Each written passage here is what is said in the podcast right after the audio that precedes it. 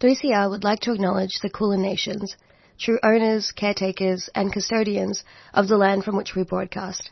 3CR pays respects to elders past and present of the Kulin Nation. We recognize their unceded sovereignty.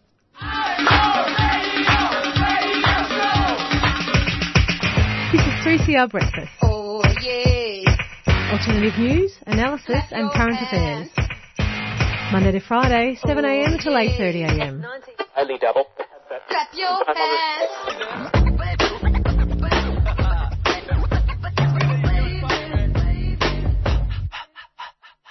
Good morning, listeners. You're on Thursday morning breakfast on 3CR 855 AM. It is the 2nd of March. That's right. We're into the third month of the year. How are you feeling, Inez and Layla? Goodness gracious is the only word I have. The time is flying by.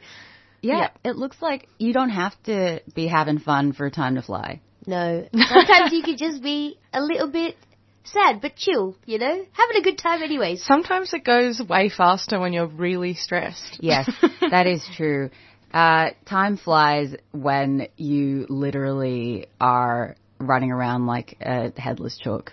Yes. Yeah.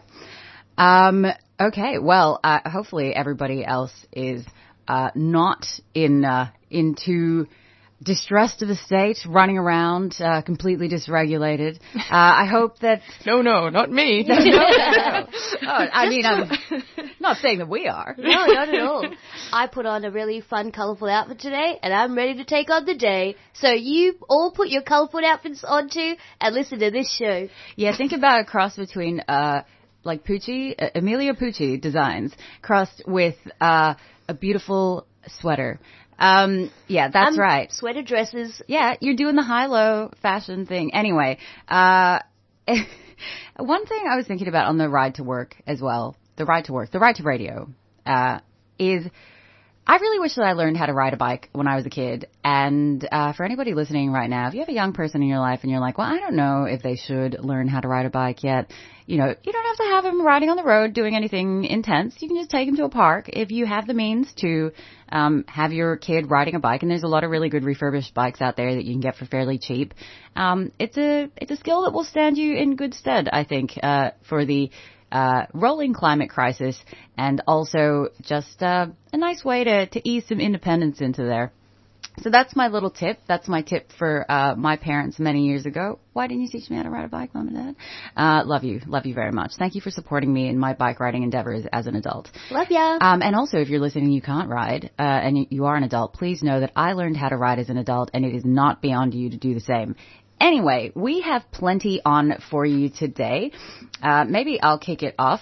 We're gonna uh, start by hearing part of a recording of the of the University of Melbourne's 2022 A. N. Smith Lecture in Journalism, Va o Matangi, Climate Journalism for the Frontlines, delivered by Dr. Lagipoiva Cherelle Jackson on 21st of September last year. And Lagipoiva is a Samoan journalist and host of An Impossible Choice, which is a podcast series on the existential nature of the climate crisis in the Pacific. And then after that, we're going to be joined by Cherie Lowe, Executive Director of the Balit Durn Durn Centre for Excellence in Aboriginal Social and Emotional Wellbeing at the Victorian Aboriginal Community Controlled Health Organisation, or VACCHO. And Cherie's going to speak with us about the devastating findings reported in the Victorian coroner's recently released report, Suicides of Aboriginal and Torres Strait Islander People in Victoria 2018 to 2022.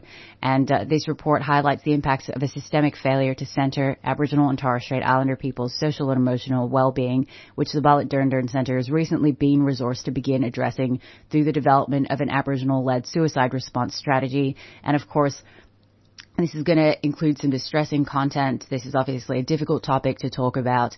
Um, and so when we do come to that interview, we'll provide you with some resources for support lines you can call and also let you know if you want to um, tune out for that and then tune back in to catch the rest of the show.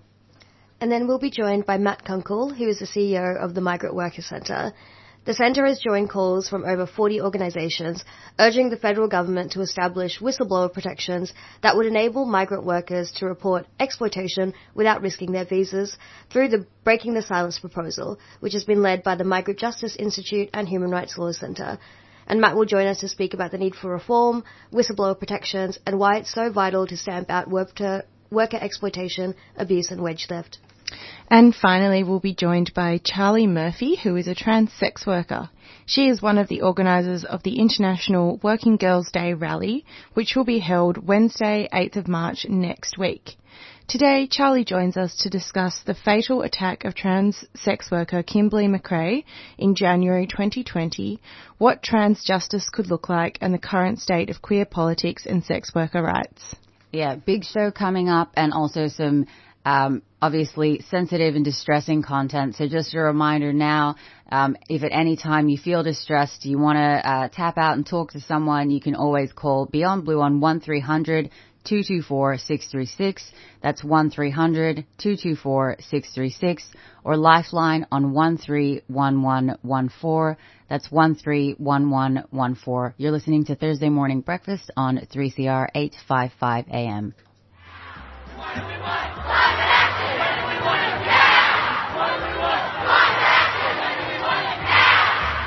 Do you believe in the right to protest? Are you concerned about climate change and the environment? Then come and make your voice heard at a mass meeting on the right to organise for climate and the environment. Join others at 6.30pm on Tuesday, March 7th at 535 Elizabeth Street, Central Melbourne to discuss and then vote on practical ways to support climate action and the environment and to defend the right to protest. Speakers include proud Gunai Kurnai woman Marjorie Thorpe, United Workers Union's Godfrey Mose, and Environment Justice Australia lawyer Natalie Hogan, and will be facilitated by Tuffy Morwitzer, campaigner for the Goongerah Environment Centre. Come participate in some direct democracy for a better world.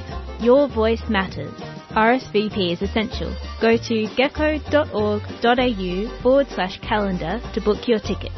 This event is wheelchair accessible and Auslan interpreted. A 3CR supporter.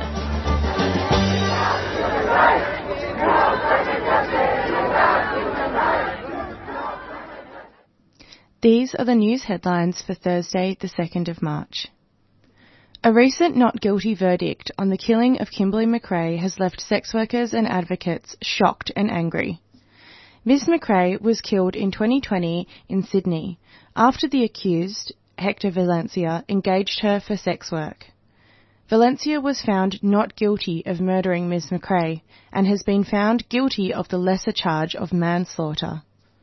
During the trial, the defense reportedly relied on harmful and offensive stereotypes of trans women and cited transphobic and homophobic defenses such as trans and gay panic. Advocates and sex worker alliances say the verdict is extremely distressing to many members of their communities and follows a long history of the police and courts devaluing the lives of sex workers and trans people. In other news this week, the urgent need for whistleblower protections for migrant workers who face exploitation and abuse at work is being called for by a coalition of migrant advocates, legal providers, and unions. Advocates are calling for a new visa that allows migrant workers to remain in Australia and pursue justice where workplace rights have been breached, and for protections against cancellation of visas for migrants who act against employer wrongdoing. As part of the call for action, the Migrant Justice Institute and Human Rights Law Centre have released data revealing that three quarters of migrant workers in Australia have experienced wage theft. They say that Australia's visa system forces many workers to choose between their residency and their workplace rights. Also in headlines, and with a warning to First Nations listeners that this headline does contain details that may be distressing. The Yoorrook Justice Commission returned this week for another two weeks of public hearings. The latest hearings delve further into the child protection system, with the Commission told of police abductions of First Nations children that have destroyed families, including racist court processes where pleas to retain custody in a safe family environment were rejected in favor of orphanages where children were subjected to forced labor. Yoorrook continues to develop an official public record on the impact of colonization on First Nations people in Victoria and will be recommending actions to address historic and ongoing injustices. And finally, in headlines this week, a parliamentary inquiry into the Federal Employment Services System, has recommended that the controversial Parents Next welfare scheme be abolished and replaced by a new service that lessens mutual obligations and offers cash incentives for vulnerable parents. The inquiry found that the current scheme developed under the former coalition government is, quote, now locked into a punitive frame and does too much harm, unquote.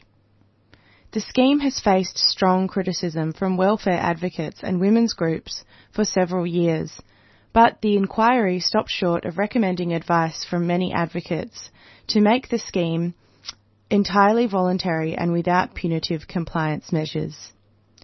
These have been the news headlines for Thursday, 2nd of March. You're listening to 3CR on 855 AM.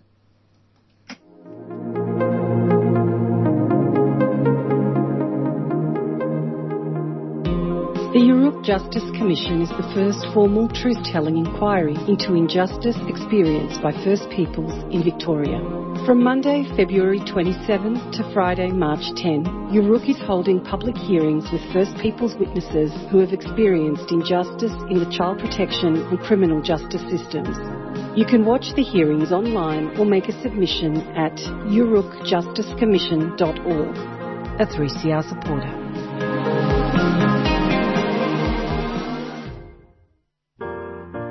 So here you are, too foreign for home, too foreign for here, never enough for both. Ijeoma Umebinyuo Diaspora Blues. What makes you smile and adds a spring to your step? What does it mean to belong? And how do we build a home away from home? Diaspora Blues is a show that contemplates what is and what could be. Join Ayan every Monday at 2:30 p.m. on 3CR Community Radio.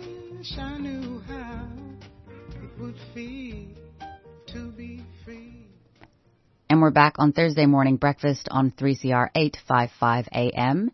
And now we're going to hear part of a recording of the University of Melbourne's 2022 A.N. Smith Lecture in Journalism, Va o Matangi, Climate Journalism from the Front Lines, delivered by Dr. Lagipoiva Cherelle Jackson on 21st September 2022. Lagipoiva is a Samoan journalist and host of An Impossible Choice, a podcast series on the existential nature of the climate crisis in the Pacific. In this lecture, she explores the cultural nuances of reporting on climate in the Pacific, calling for international media to reject, quote, parachute, parachute journalism, end quote, and instead empower local voices. Talafalava soifo manuia malange ma. Ile malu lau fia le nea fiafi. E mua lava no fatu lou i pa ia o le aso. O pa ia o le nei fanua, O pa ia o tangata nuu o le nei atu nuu. O pa ia o le Universite a wao me le pone. O lo tātou whaatasi ai nei i le nei a fiafi. Tu lou, tu lou, tu lona ia. Ai whaapea.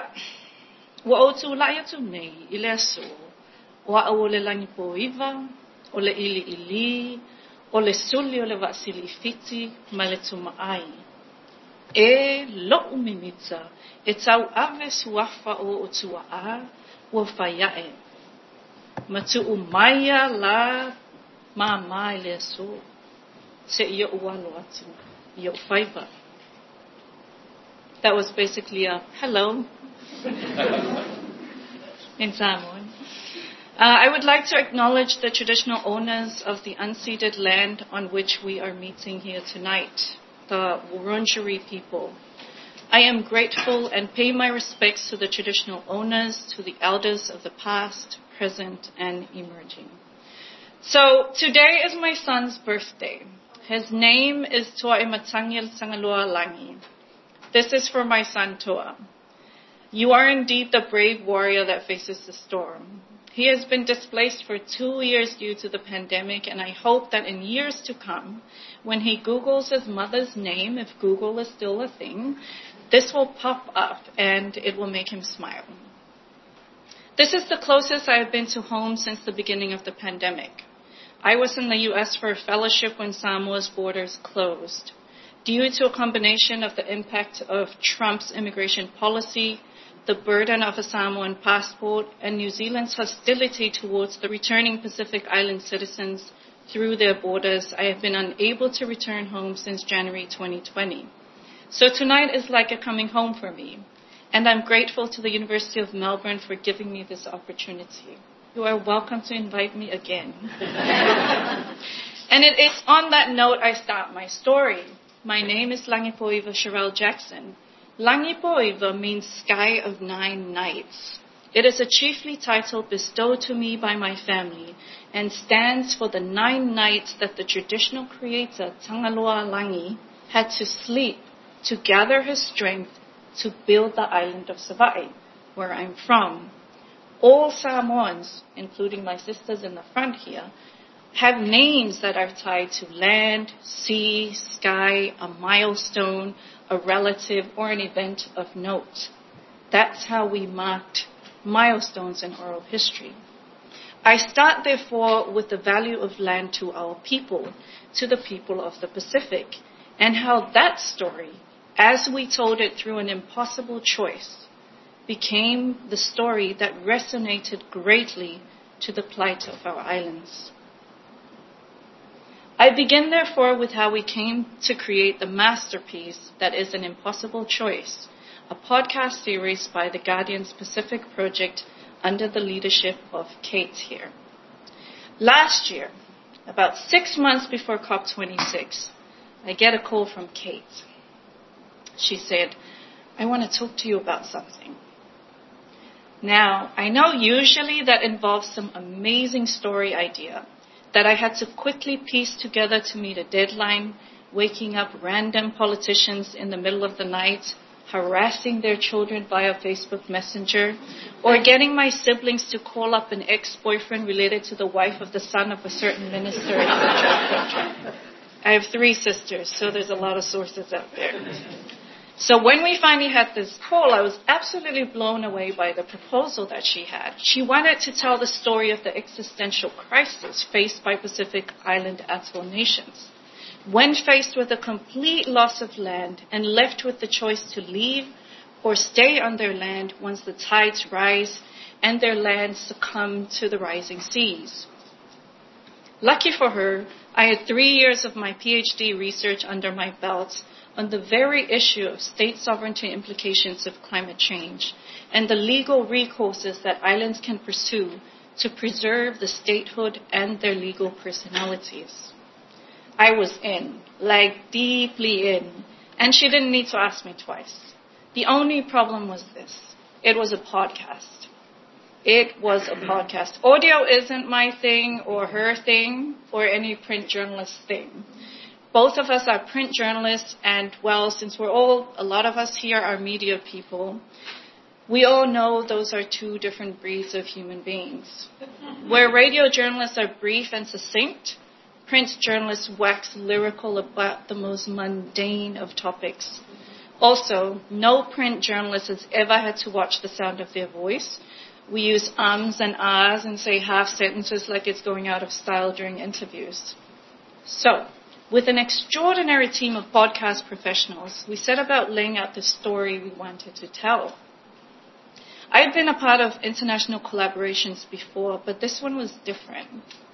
My colleagues were extremely respectful and were guided by my advice when it came to cultural nuances and regional relevance.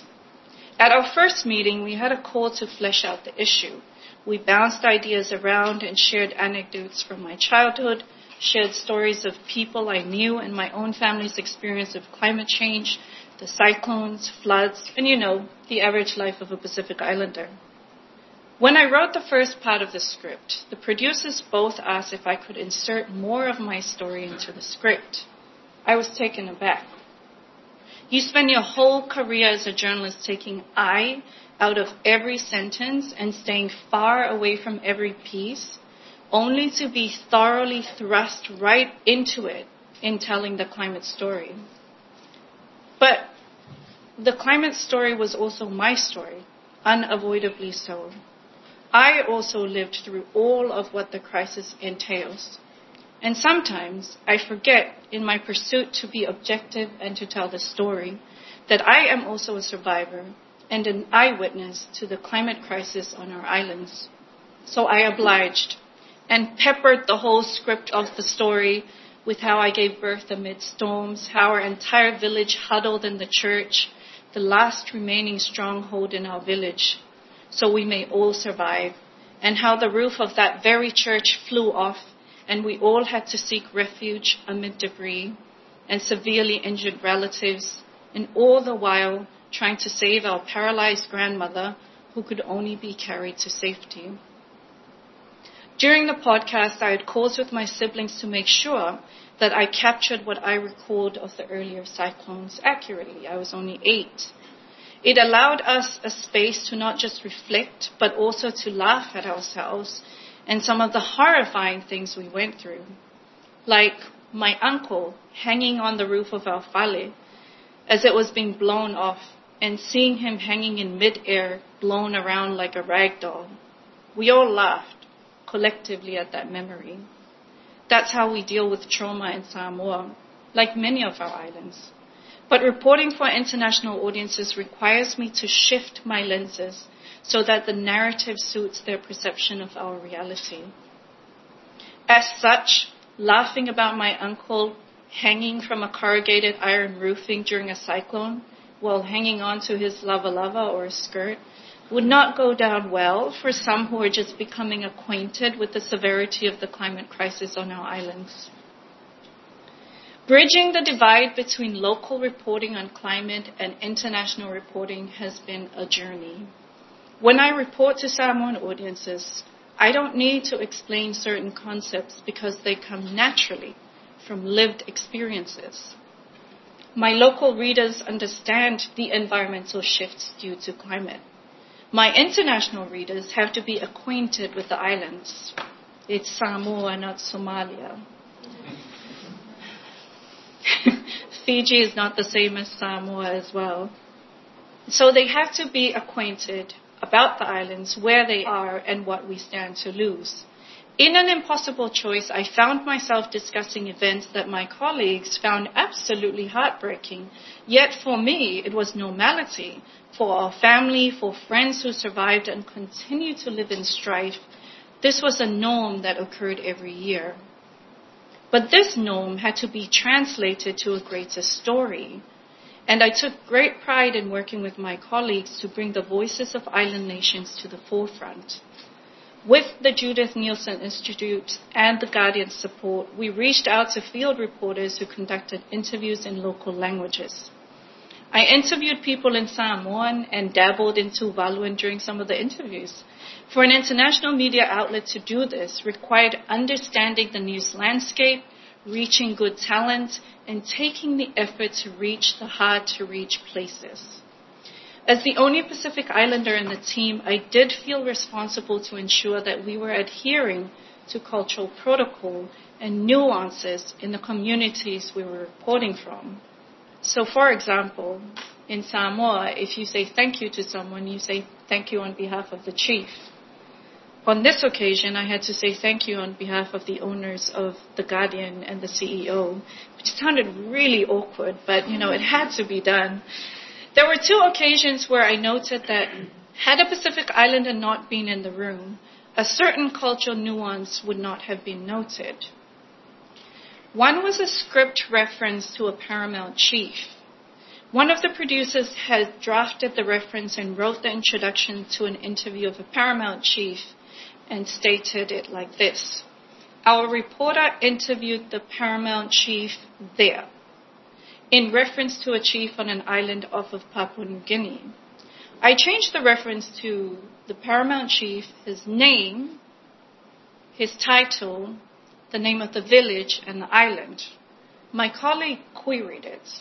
And I asked him at the time, would you say the Queen there? Or would you say President Biden there? If the answer was no, then this paramount chief was due his full title, place, and realm. That was an important moment for my colleague and I as they did acknowledge the oversight. This is also a good moment to note that under Kate's uh, leadership and with some harassment from me, The Guardian now uses chiefly titles in second reference. Making it the first international media outlet to do so. I think that deserves a clap.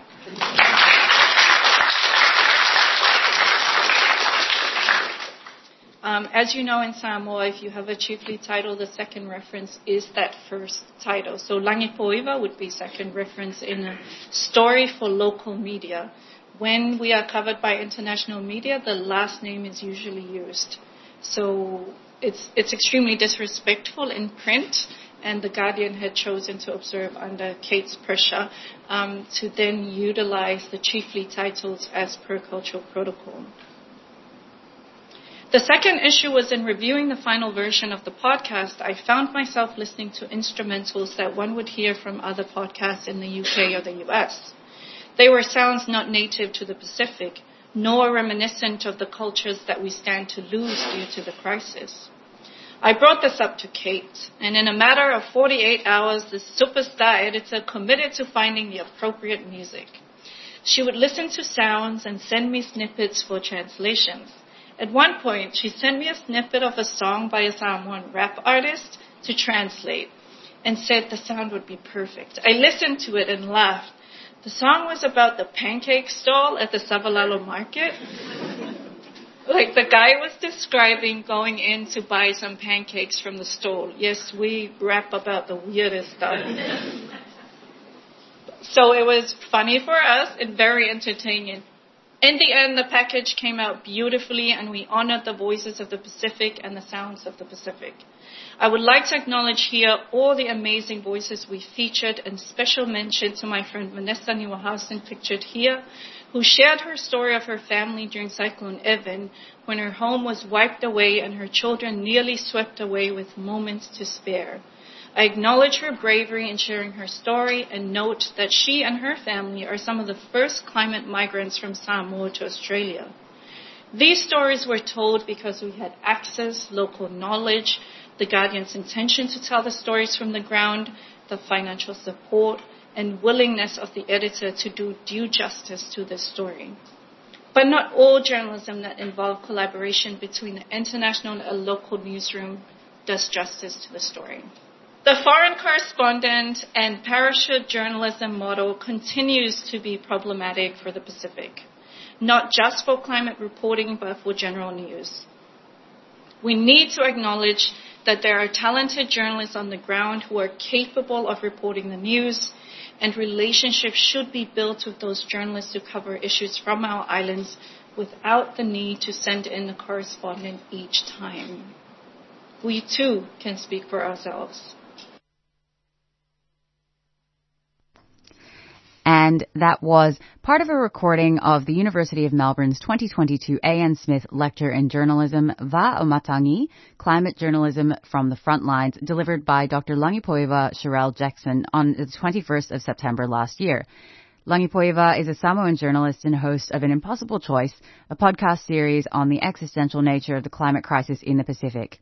And in this lecture, she explored the cultural nuances of reporting on climate in the Pacific, calling for international media to reject, quote, parachute journalism, end quote, and instead empower local voices. You're listening to Thursday Morning Breakfast on 3CR 855 AM, and we're now going to go to a track. This one is Blessed by Becca Hatch and Tentendo.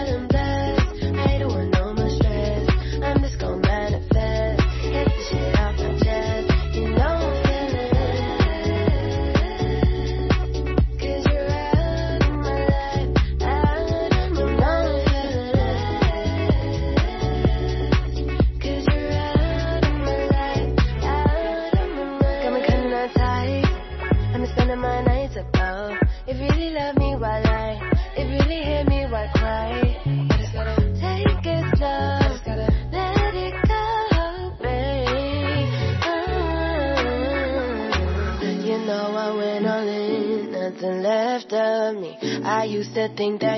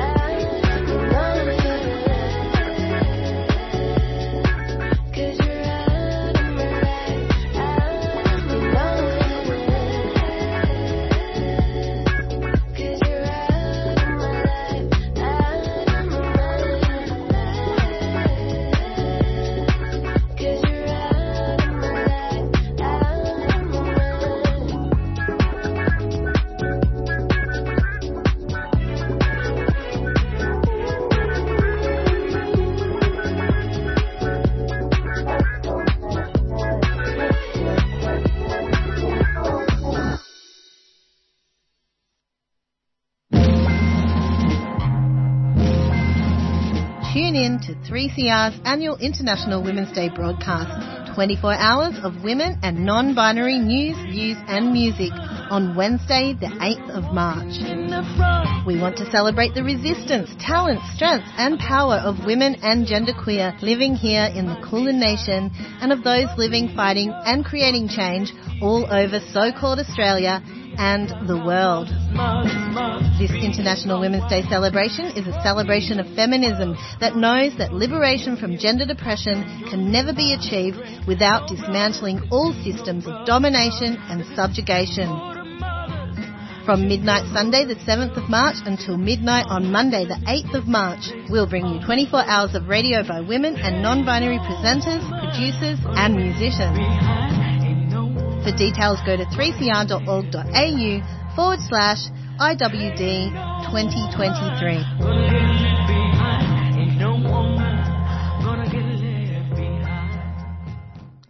And now for a little change of pace, we're going to be playing Feel It Too by Rona.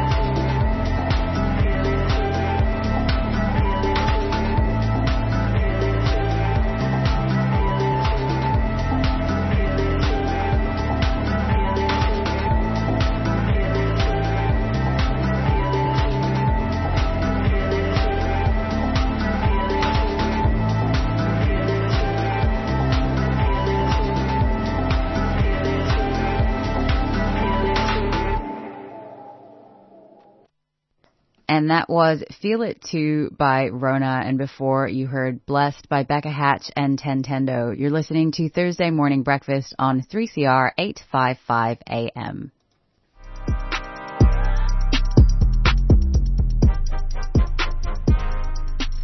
Interested in real community resistance to extractivism around the globe? Beehive Design Collective's Art of Resistance World Tour from Turtle Island, Canada brings us complex political discourse in March through stories, murals, music and more. Join Liz Downs from the Rainforest Action Group for insights from her recent trip to Ecuador, where indigenous and peasant groups are fighting back against big mining and how their wins can inspire the global movement. March the 2nd at Black Spark, Northcote, starting 6pm and followed by live tunes and panel discussion. Entry free or by donation. More info at AidWatch or Melbourne Rainforest Action Group on Facebook. I'm building up movements with all of my peers. Stop the pollution and start revolution like throw this We might even go to a third track. That's right. Uh, we're bringing you the bangers this morning on Thursday breakfast. This one is Do It Again by A Girl.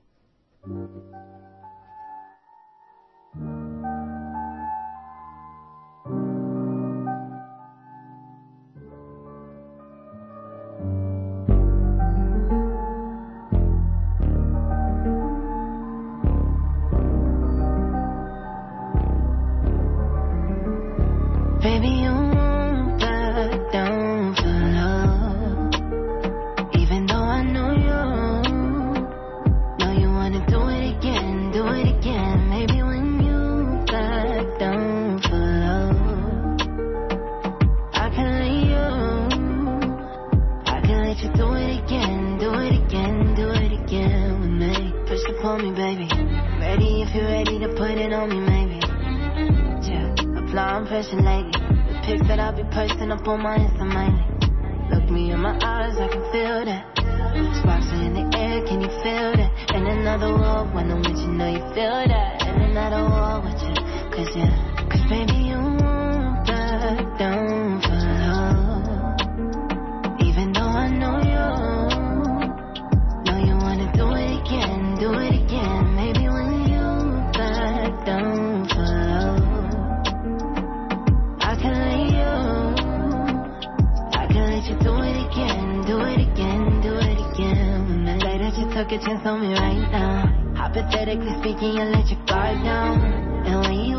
You was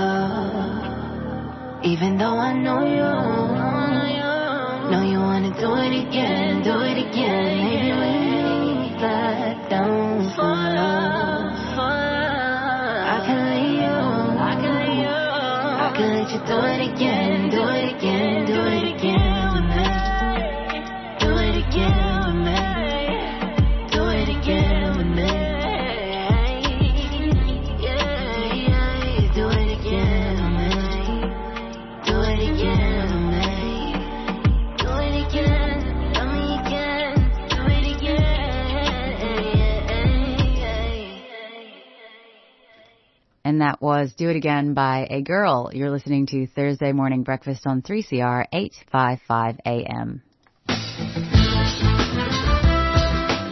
Are you a 3CR subscriber? We really need our listeners to subscribe to the station. It helps us remain financially independent and is an important part of our community governance. It's just $40 concession, $80 wage, $150 for a band or organization, and $300 solidarity. Become a 3CR subscriber today. 3CR Radical Radio.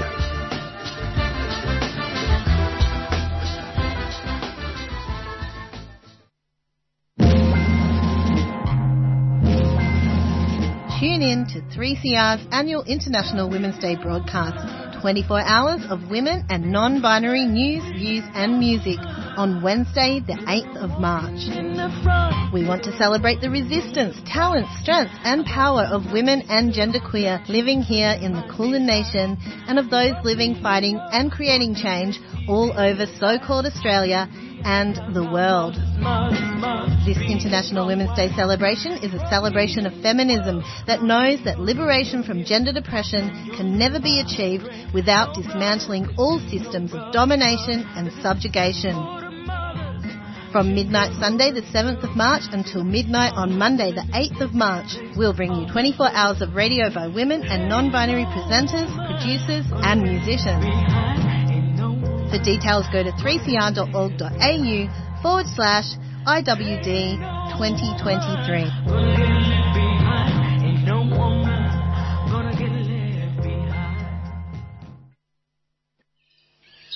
3CR would like to thank our sponsors Earth Greetings, cards that connect, care, and celebrate. Support wildlife and habitat with every purchase. Inspired by nature, giving back to the planet. Learn more at earthgreetings.com.au.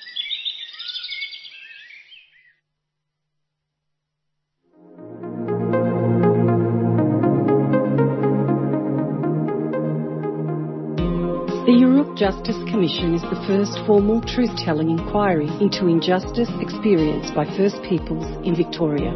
From Monday, February 27 to Friday, March 10, Yoorrook is holding public hearings with First Peoples witnesses who have experienced injustice in the child protection and criminal justice systems.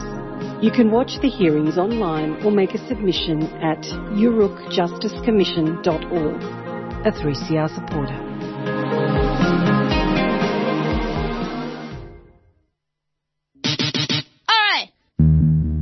North Preston Life Saving Club is a new creative space, gallery and studios run for and by queer artists with disability. They're currently taking applications for studios and membership with priority given to disabled, queer and BIPOC communities. They'll be running workshops, holding community events and showcasing works by local and interstate artists. The North Preston Life Saving Club crew are seeking assistance in getting up and running, and they need your help to get three phase power to run equipment, including a kiln. To find out more and to show your support for independent creatives, please visit their Facebook page, North Preston Life Saving Club.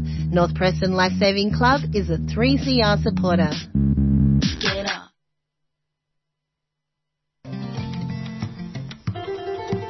Published or Not has been on air for over 20 years. And in that time, it's been hosted by Jan Goldsmith. Well, just recently, over the last seven years, I've been joined by David McLean. We'll be talking about text, discussing words and ideas. With local authors, authors from interstate, or sometimes even from other countries. You can stream it live or find it on your favourite podcast app. So join us every Thursday at 11.30 on 3CR. I've been working on my rewrite, that's right. I'm gonna change the ending. Gonna throw away my title and toss it in the trash. And now we will be joined by Matt Kunkel, who is the CEO of the Migrant Workers Centre. And the centre is drawing calls from over 40 organisations urging the federal government to establish whistleblower, whistleblower protections uh, under the new Breaking the Silence proposal. And he joins us today to speak about the need for reform, whistleblower protections, and why it's so vital to stamp out worker exploitation, abuse, and wage theft. Thanks so much for returning here today, Matt. Oh, good morning. Glad happy to be back. Well, we're happy to have you. Uh, we wanted to talk about something really, really important today, which I know that the Migrant Workers Centre has recently put out a media release for. And the Migrant Justice Institute and the Human Rights Law Centre has urged the federal government to establish whistleblower protections that would enable migrant workers to report exploitation without risking their visa through the Breaking the Silence proposal. And I know you have also joined, uh, the centre has joined the call alongside over 40 other organisations. Could you tell us a little bit more about the proposal? Yeah, so what we've been asking for for some time now is for the government to provide protection to people on temporary visas who report the wrongdoing of their bosses. So um, people might have seen in the media there was a story about a, uh, a woman called Inderjit who uh, was working basically for free for seven months um, because her employer had caught her in this excuse me in this scam where she would have to pay for, basically for her visa to come in. And the challenge that we've got in Australia is that many temporary migrants are bound to their boss. So not only does their boss control their paycheck, but they also control their residency. And that makes speaking up and you know raising issues of under, uh, underpayment, wage theft, or other workplace abuses really difficult because our system's got this structure where people can be temporary for many many years, and disrupting your sponsorship with your employer could disrupt a pathway. You know, your pathway to permanence that you've been working on for up to a decade or even more in some cases. So, what we're calling for is for the government to introduce uh, a couple of things. The first is a visa, a new type of visa where workers who are being exploited in the workplace um, can get a new visa that allows them to continue to stay in the country and gives them work rights um, while their cases are being heard. So if they raise it with their union or with um, or with the Fair Work Ombudsman or something like that. Um, and the second thing is what we want to see are um, protections built into the visa system so that where workers have been exploited at work, they won't suffer any adverse outcome for their existing visa or for another visa that they're applying for in the future. No, absolutely. I think it's really important, and thank you for, um, you know, sharing it in a really accessible, understandable way. And as you've mentioned, like you've come on the show to talk about the Lives in Limbo report as well, which uh, is very similar to what the same thing that we have been sharing on 3CR and, you know, through the Migrant Worker Centre, and that's very clear in, you know, the Breaking the Silence proposal. And it's, it's unfortunate, but, you know, it's not surprising, sadly, that, you know, I think from my memory, like up to like three quarters of all migrant workers experience wage theft. Do you um, want to briefly refresh our memory as to what some of the other findings were in the Lives in Limbo report too? The breaking the silence um, proposal that's come out from the HRLC and the Migrant Worker Justice Institute, I think, and supported by 40 different organisations, really shows just how civil society has come to rally behind the cause of migrant workers in this country.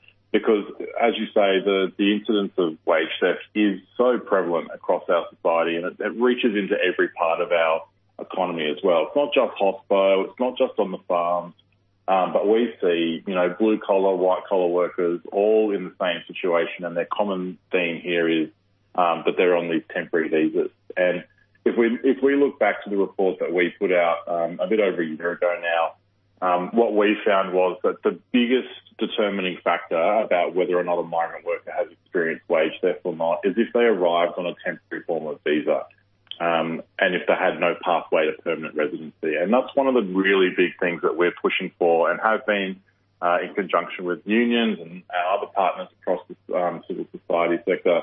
Um, we, we need to see a pathway to permanency available for those that want it because maintaining this constant temporary nature, this, this insecurity of residency, this insecurity of, of tenure at work and, and in our community is is creating the circumstances where dodgy bosses can get away with some pretty pretty horrendous things. So.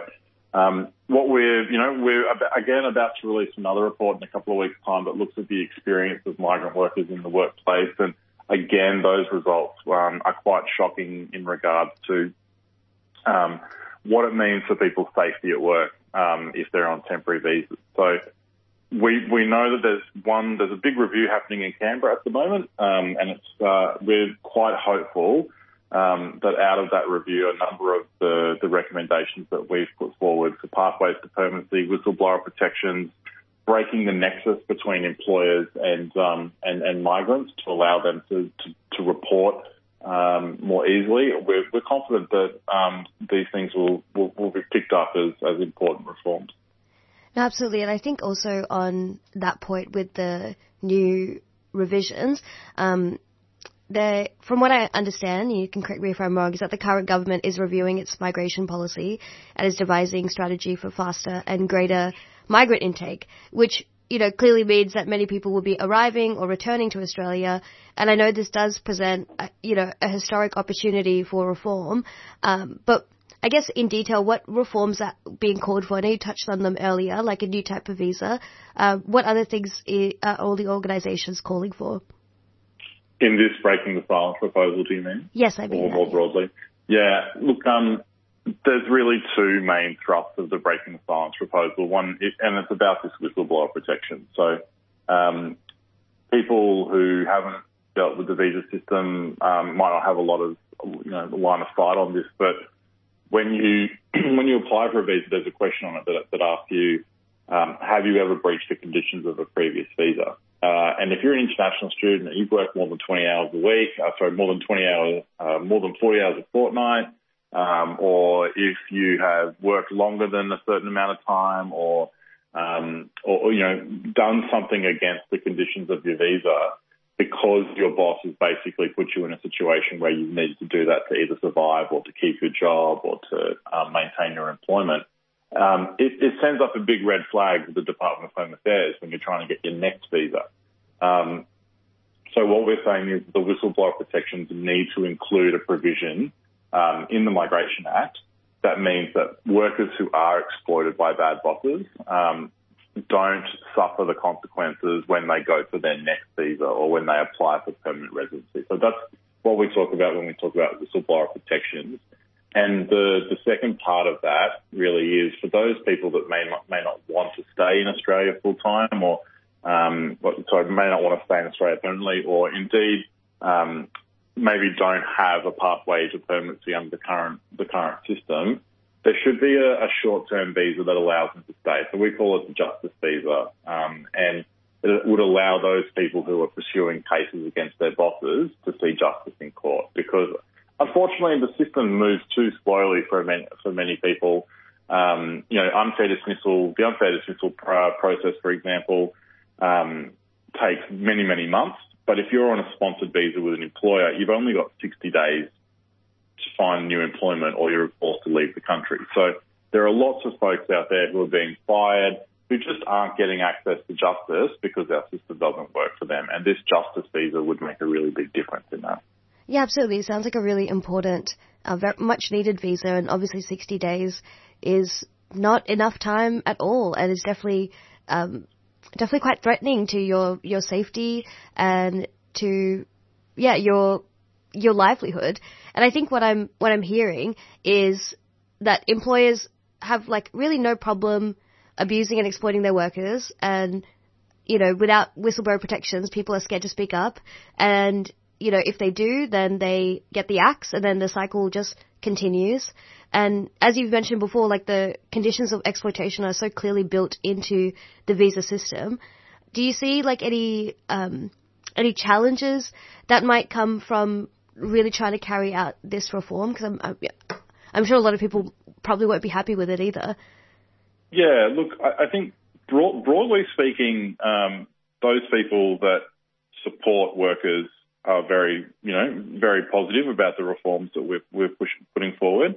I think that you'll find that there are some employer groups that are a little bit unhappy about, particularly the concept of um, breaking the, that kind of power dynamic between the migrant employee and the and the employer. Um, we know that there are a lot of people out there that have really built a business model around, um, you know, exploiting migrant workers in particular. Um, so, you know, we can expect some pushback from them. I think though that over the last four to five years, and particularly, you know, in the, the, the time coming out of COVID, I think there's been a real shift in the way that this country, um, has started to talk about migration. And, you know, while not everybody, you know, there, there are still people out there that don't support, um, Australia having a, a large migration program, but I think there's, a, there's, there's many people out there now that really are starting to understand that it, it's migrants that make Australia work and, and has been for, for, many, many decades now. Mm-hmm. Um, we can't do this without our friends from overseas. Uh, and I think that the most important part of this is, and, and what, where the point that we come from is that no matter where people come from and no matter what they do, um, they should be treated with respect and dignity in the workplace, and they should have access to all the same rights and conditions that those of us that were born in Australia have. So, I think that it's getting harder and harder for, um, for those to be political,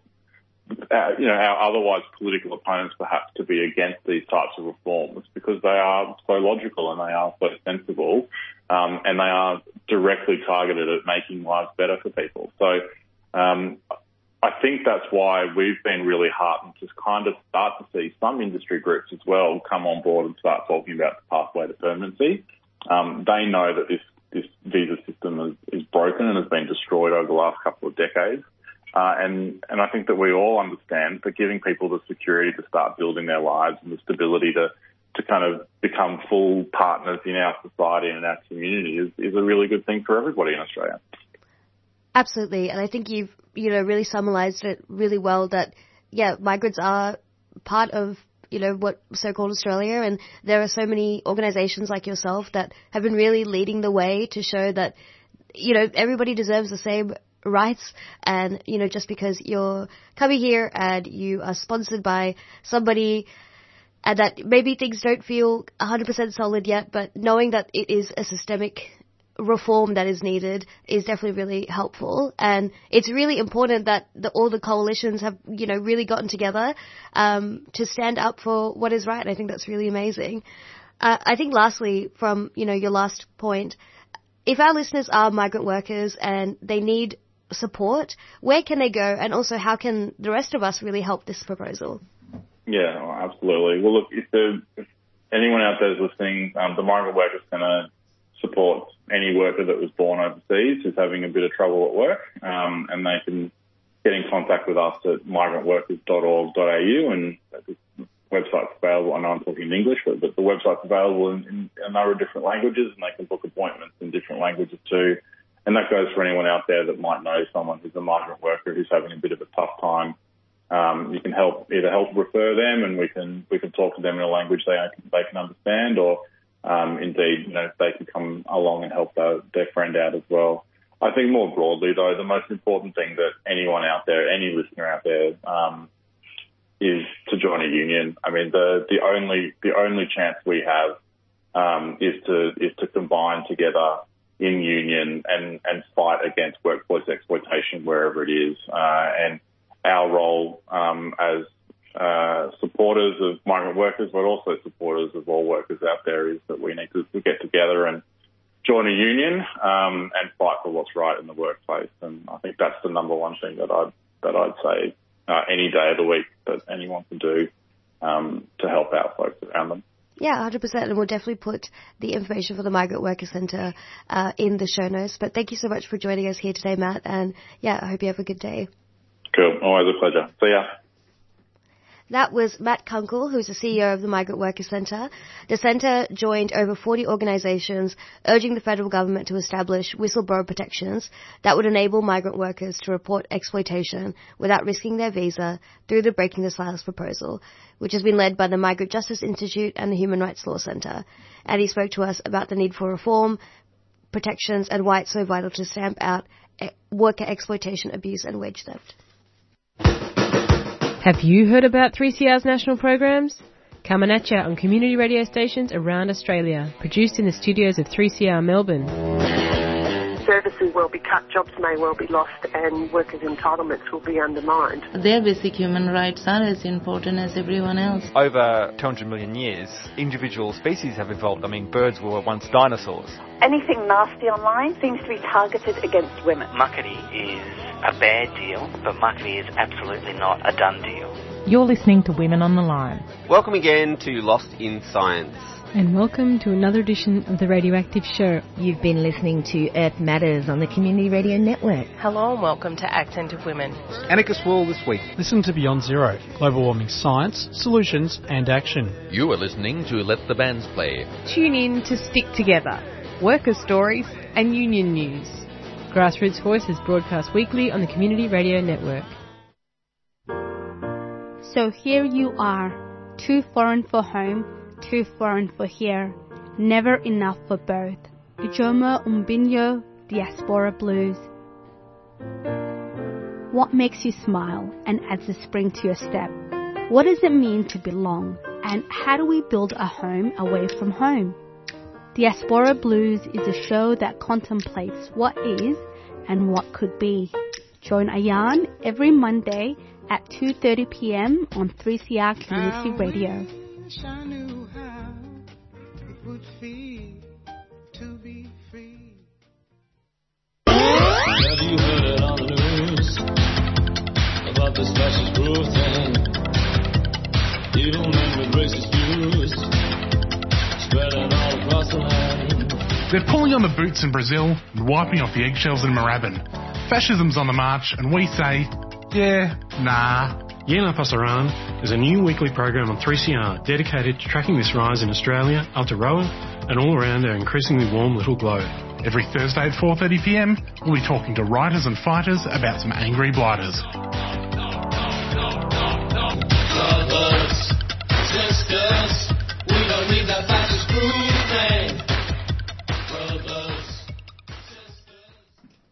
The following interview addresses violence towards sex workers, LGBTQI people, and the murder of a trans woman. This content is distressing, so please take a moment to decide whether you would like to continue listening. If you require support, please call Lifeline on 131112. For LGBTQI peer support, call QLife on 1800 184 527. Aboriginal and Torres Strait Islander people can call 13 Yarn for mob only support on 139276.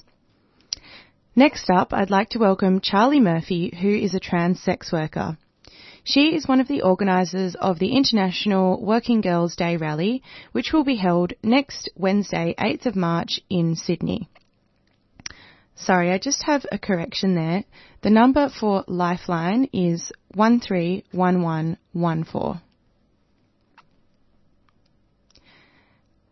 So she is one of the organisers of the International Working Girls Day rally, which will be held next week, Wednesday, the 8th of March in Sydney.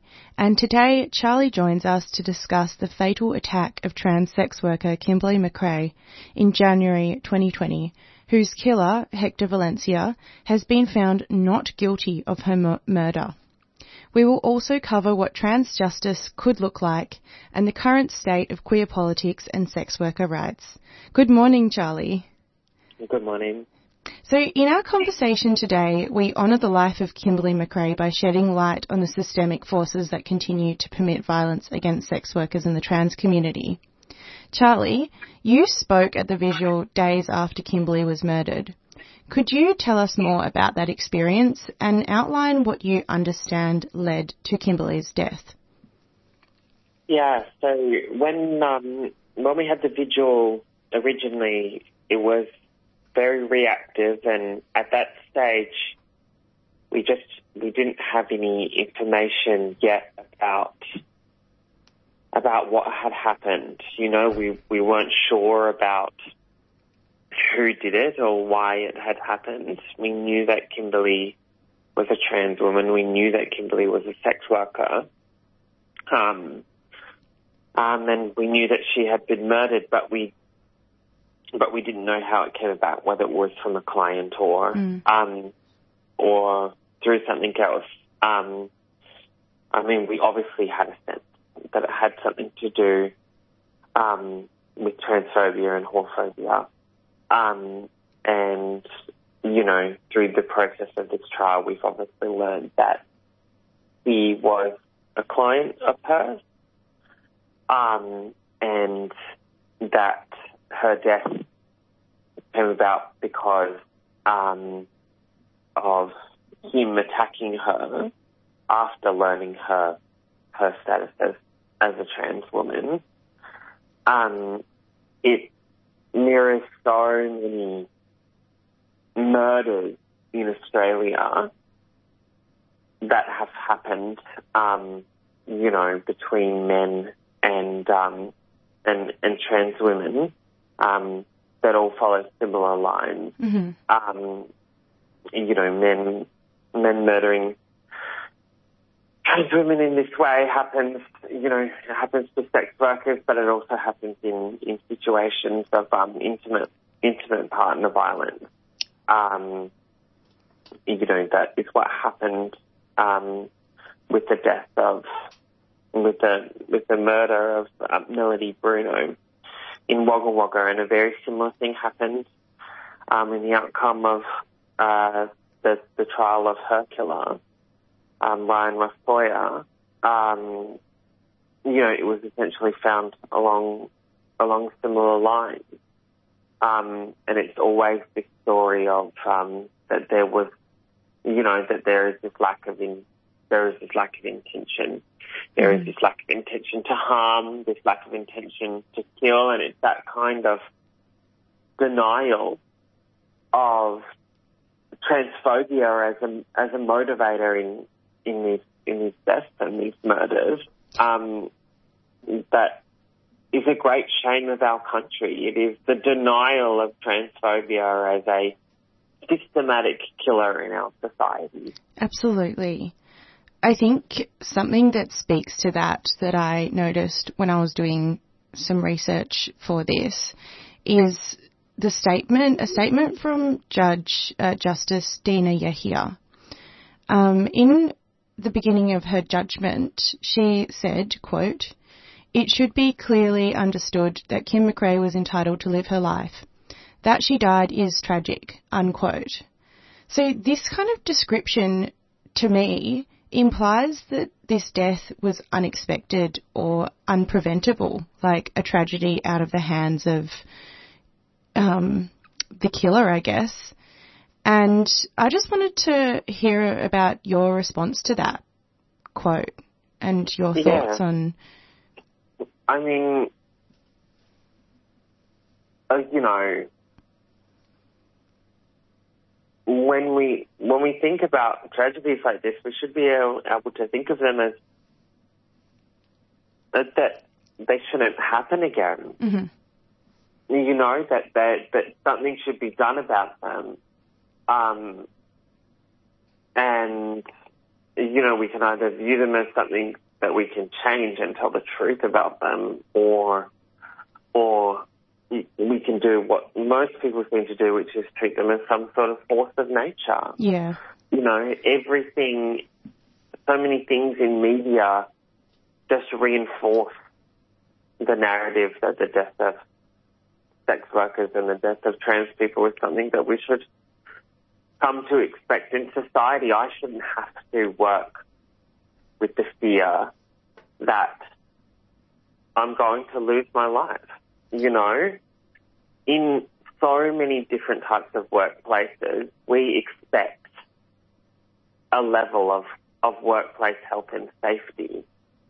Um, and that it's not treated in the same way of in, in other industries um, for for sex work. It's not it's not treated in the same way. It's not seen as an issue of our workplace safety. Um, you know, this is why we have industrial laws and protections in these societies. And instead, for sex work, um, the response is always about criminalisation and the police and and shutting the work down. And every time that this happens, uh, any level of violence is exhibited towards sex work that and you know there's always clamouring as that for a response. But every time sex workers say is that for us to not have stigma in our society, we need equal access to industrial law. We need equal access to safety at our job. And you know, it's just so insulting to see the outcome of this trial. You know, it's so insulting to see um, this narrative form around almost almost a sense of that he was acting in self defense from her. I mean, this was a seventy year old woman. Yes, and he it was, was. twenty three. She was seventy. You know, this is this is a man. This is a man killing uh, what is essentially a pensioner, Yeah. and and it's treated this way. It's you truly know? horrifying. Yeah.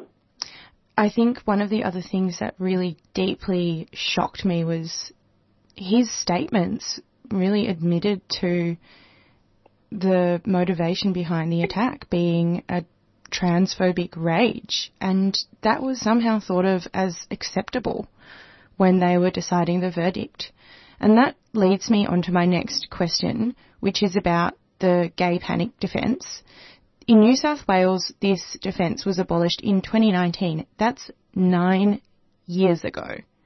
Um, New South Wales was one of the last states to do so. How does the gay panic defence continue to impact people who fall at the intersection of trans and sex worker communities? And what could trans sex worker led justice look like? Yeah, I mean, I think, I think what, I think what the what the trial reveals, and um, and and what these limitations in law reveal is that yes, we don't have we don't have gay panic and trans panic codified into law, Mm. basically. But all these cases in which there is a man aggressing upon a trans woman, the way that they are treated in sentencing always follows a very similar pattern to the way that, you know, the way that our justice system is so unfairly weighted for victims who are minorities um, and perpetrators who are not. I mean, you know, the parallels to that and death in custody, so death in custody is, um, you know, in, in, entirely different in scale. Um, I think, you know, threads of similarity shows you that, you know, the laws that surround the way that our justice system functions are only, you know, can only be changed to a degree um, that still means that the actual systems themselves are are um, are racist, are sexist, are, are, are transphobic. Um, and at the end of the day, you know, having these trials, you know, those trials are always after the fact, and the only form of justice is for these things to not happen again. Um, and the way that we stop these things from happening again is having an equitable society for trans people. You know, we we are we are vilified every day in this country. We are vilified every day, and and across the country and across the world, trans women and sex workers are being murdered. You know, just we have a day called Trans Day of Remembrance, and we you know we mark the lives that we've lost every year, and Yeah. It is a horrifying reality, and the truth needs to be shown in courts if that is what we have available at the time. The truth needs to be told there, if nothing else. And finally, on that note, in terms of supporting this fight for safety and justice to all queer and trans sex workers, the justice that they all deserve, are there any upcoming actions and how can audience members assist that fight? Yes. So in Sydney, we have an uh, event which is on um, International Women's Day, um, which um, we've cheekily entitled International Working Girls Day, um, which is a rally for sex worker rights. Um, our demands are that um, uh, sex workers are put onto the Anti-Discrimination Act in, New, in New South Wales. In Australia, in fact, Northern Territory has just won um, the first anti-discrimination protections in the world for sex workers. Um, so it is um, actually quite historic that um, Northern Territory and uh, SWOP NT and other organisations and sex workers won that up there. Um, you, we, we want full decriminalisation in um, New South Wales, um, uh, as opposed to the partial decrimination, partial decriminalisation model we have at the moment. We want work health and safety in the sex industry. We want access to um, industrial rights when there are non-compliance um, in our workplaces. Um, and we want the we want the right to work and um, safe migration pathways for migrant workers as well. So that's going to be at 1 p.m. on on the 8th of March next Wednesday in Sydney, um, at the Hyde Park Fountain. Um, and so, uh, if you are a sex worker in Sydney, um, we encourage you to come, and allies are welcome to, to join as well. Charlie, thank you so much for your time. I really appreciate you standing up to talk about this topic. Um, you take care and have a lovely day. Thank you. Thank you. Bye. Charlie Murphy is a trans sex worker. She is one of the organisers of the International Working Girls Day rally, which will be held next Wednesday, the 8th of March in Sydney. And today, Charlie joined us to discuss the attack of trans sex worker Kimberly McRae in January 2020 and what trans justice could look like, the current state of queer politics and sex worker rights. And that interview did contain some distressing content, so if you need support, please call Lifeline on 131114.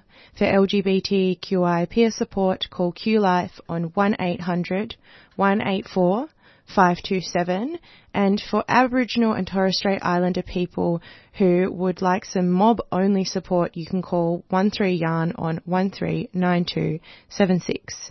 You're listening to Wah 3CR. carry the stories of our ancestors, forever watching over us and protecting us. Join me, Taldum Chogo Edwards, for Balamoir, a journey of stories, yarns and music about freedom and survival from 2pm to 3pm every Thursday afternoon on 3CR, 855 on your radio dial. As I walk alone on my dreaming track tonight, I can hear the voices of my elders. Their ancient sounds echo in my mind to the beat of clapstick and the dancing. 3CR would like to thank our sponsors, Earth Greetings. Cards that connect, care, and celebrate. Support wildlife and habitat with every purchase. Inspired by nature, giving back to the planet. Learn more at earthgreetings.com.au.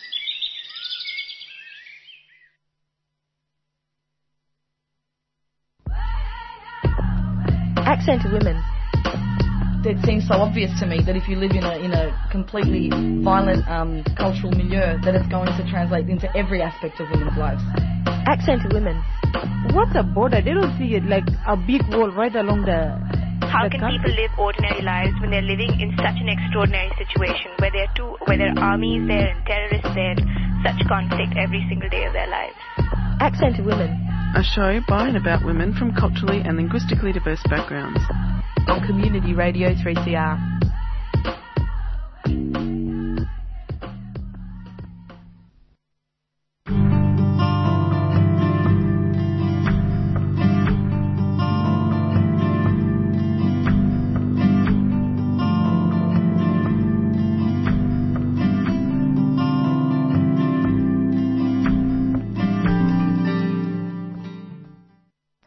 Back on Thursday morning breakfast on 3CR 855 AM. Unfortunately, we weren't able to get onto Sharilo to speak about uh, the recent Victorian coroner's report into Aboriginal and Torres Strait Islander suicides, but we hope to cover that soon and encourage people to go and read VACCHO's media release about that and uh, become appraised of this issue and support the Balit Durn Centre. But for now, we're joined for uh, by uh, Irini from Rahu for a very quick impromptu interview um, about Rahu's recent uh, appearance at the Select Committee on the Cost of Living. Um, so this is a Victorian state inquiry. Irene, thank you so much for joining us. No worries. Thanks for having me, Priya, and the rest of the Thursday team. Yeah, of course. Um, appreciate you making the time on short notice. Um, and I think uh, it, it's great to catch you because uh, obviously, you know, this with the federal budget coming up, there's obviously a lot of talk around the cost of living crisis and especially around housing questions. Um, so I was wondering if maybe you could take us through what this state level inqui- inquiry was looking into um, and maybe a bit of Rahu's key points uh, given at the submission. Yeah, for sure. So it was quite out of the blue that we got asked to speak at it, and it was a really good opportunity. Um, and it's uh, we thought it was a, a, state committee as well, but turns out it was a federal one. So yesterday, oh, really? yeah, we um were included as amongst many other organisations who've spoken earlier um, in February. Um, and it was amazing to share the same sort of message across all housing advocates um, around the need for rent control, which we've been pushing pretty hard since last year um, with the Rent is Too High campaign. So a lot of the questions were around what recommendations, what next steps can happen um, to assist in, you know, the largest expense that we all have, which is housing costs, and particularly for renters, which we know are like the largest um, third of the population who are growing, growingly becoming um, renters who can't afford to buy their own house. Mm. I mean, I'm sure that includes a lot of us, um, myself included.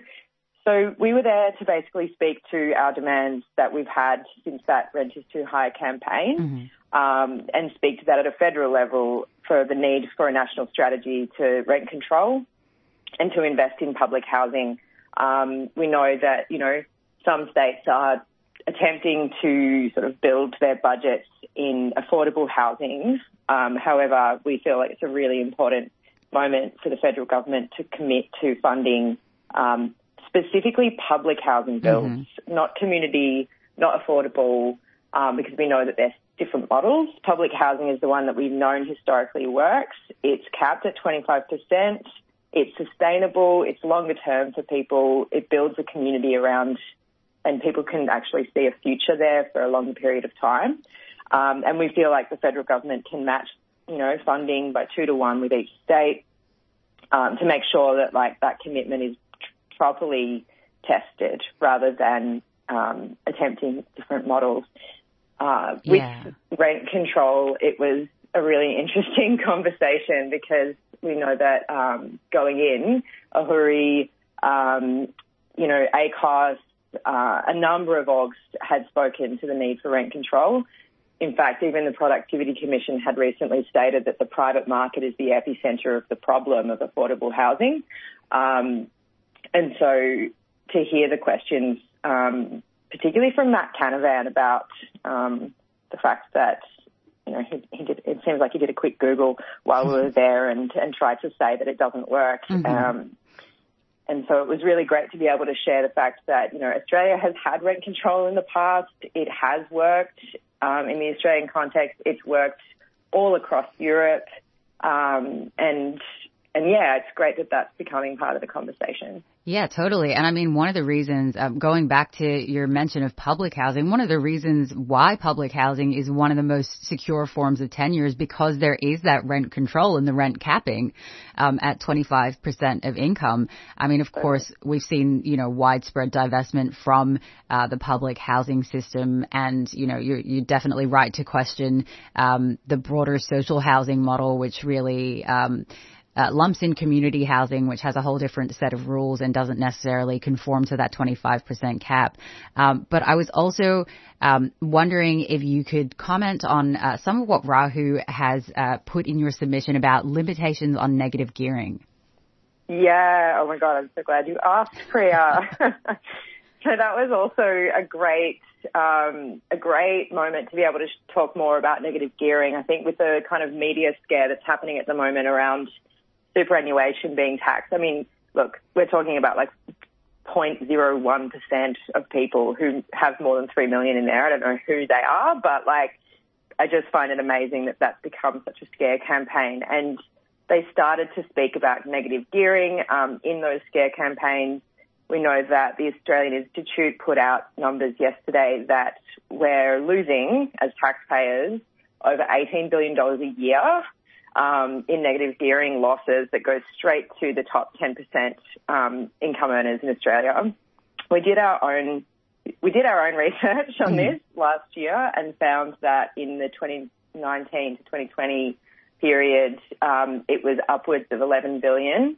Um, so you know it's a huge amount of money that we're just losing as taxpayers um, in terms of you know it going straight back into landlords' pockets. Um, it's a really massive incentive to keep propping up, um, you know, private rentals, uh, to keep buying into investments as housing Um, and, and we felt very strongly in our report that that money should go to funding public housing. Um, if, if the whole Senate committee is about the cost of living, then, you know, having some real conversations about how this would actually benefit the lowest income people and growingly like middle, Mm-hmm. you know, middle income earners as well. Um, that's a that's an absolute chest of money there that could go straight into fixing the problem. Yeah. Yeah. so we absolutely. do feel that we need it to be abolished. Um, sorry, to No. answer your question. Um, and it was just amazing to see how much money there actually is there. But we we've sort of mapped out a bit of a plan to limit it to only one investment house. Mhm. Um, so that you can only negative gear one house, but then also by 2028 it's eliminated entirely. Yeah, incredible. I mean, I'm really looking forward to having a, a detailed read of the submission because I think this is one of those, um, you know, potential sticking points for people who do have, uh, you know, profits uh, that they have they stand to gain through this. Um, but at the end of the day, what's required is really this big systemic reform rather than looking at band-aid solutions like, for example, temporary top-ups to, to payments, um, even though I know we should definitely be increasing uh, Social Security to above the Henderson poverty line. But in terms of looking at housing supplement payments as a short-term solution rather than a long-term solution, and that would really require a much bigger reform in the way that housing is provided and the way that in- investment properties are um, regulated in this country. So, Irini, thank you so much for taking the time to chat with us this morning. I really appreciate you coming on on short notice. And um, yeah, thank you, and I hope you have a wonderful day. Thank you. Much love to 3CR and keep up the amazing work. Thanks, Priya. Thank you. And that was Irini Solidis Noyce from Rahu, the Renters and Housing Union, who just joined us to talk about Rahu's appearance at the Federal Senate Cost of Living hearing, where Rahu's submission addressed some key issues on housing justice and equity. You're listening to Thursday Morning Breakfast on 3CR 855 AM, and this is all we have time for today. So, um, thank you so much for joining us this week. We really appreciate your time. Hopefully, we'll be able to come back to you to cover that coroner's report and the work of Balit Durn next week or the week after. Uh, but until then, take care and have a great day. 3CR Breakfast would like to thank the New International Bookshop, Melbourne's independent radical bookstore and venue, for their financial support of this program. You can find Nibs in the basement of Trades Hall in Victoria Street, Carlton. And while you're there, check out Radical Coffee, a worker-run cooperative cafe in the courtyard. Keep up to date with upcoming events at nibs.org.au. You've been listening to a 3CR podcast produced in the studios of independent community radio station 3CR in Melbourne, Australia. For more information, go to allthews.3cr.org.au.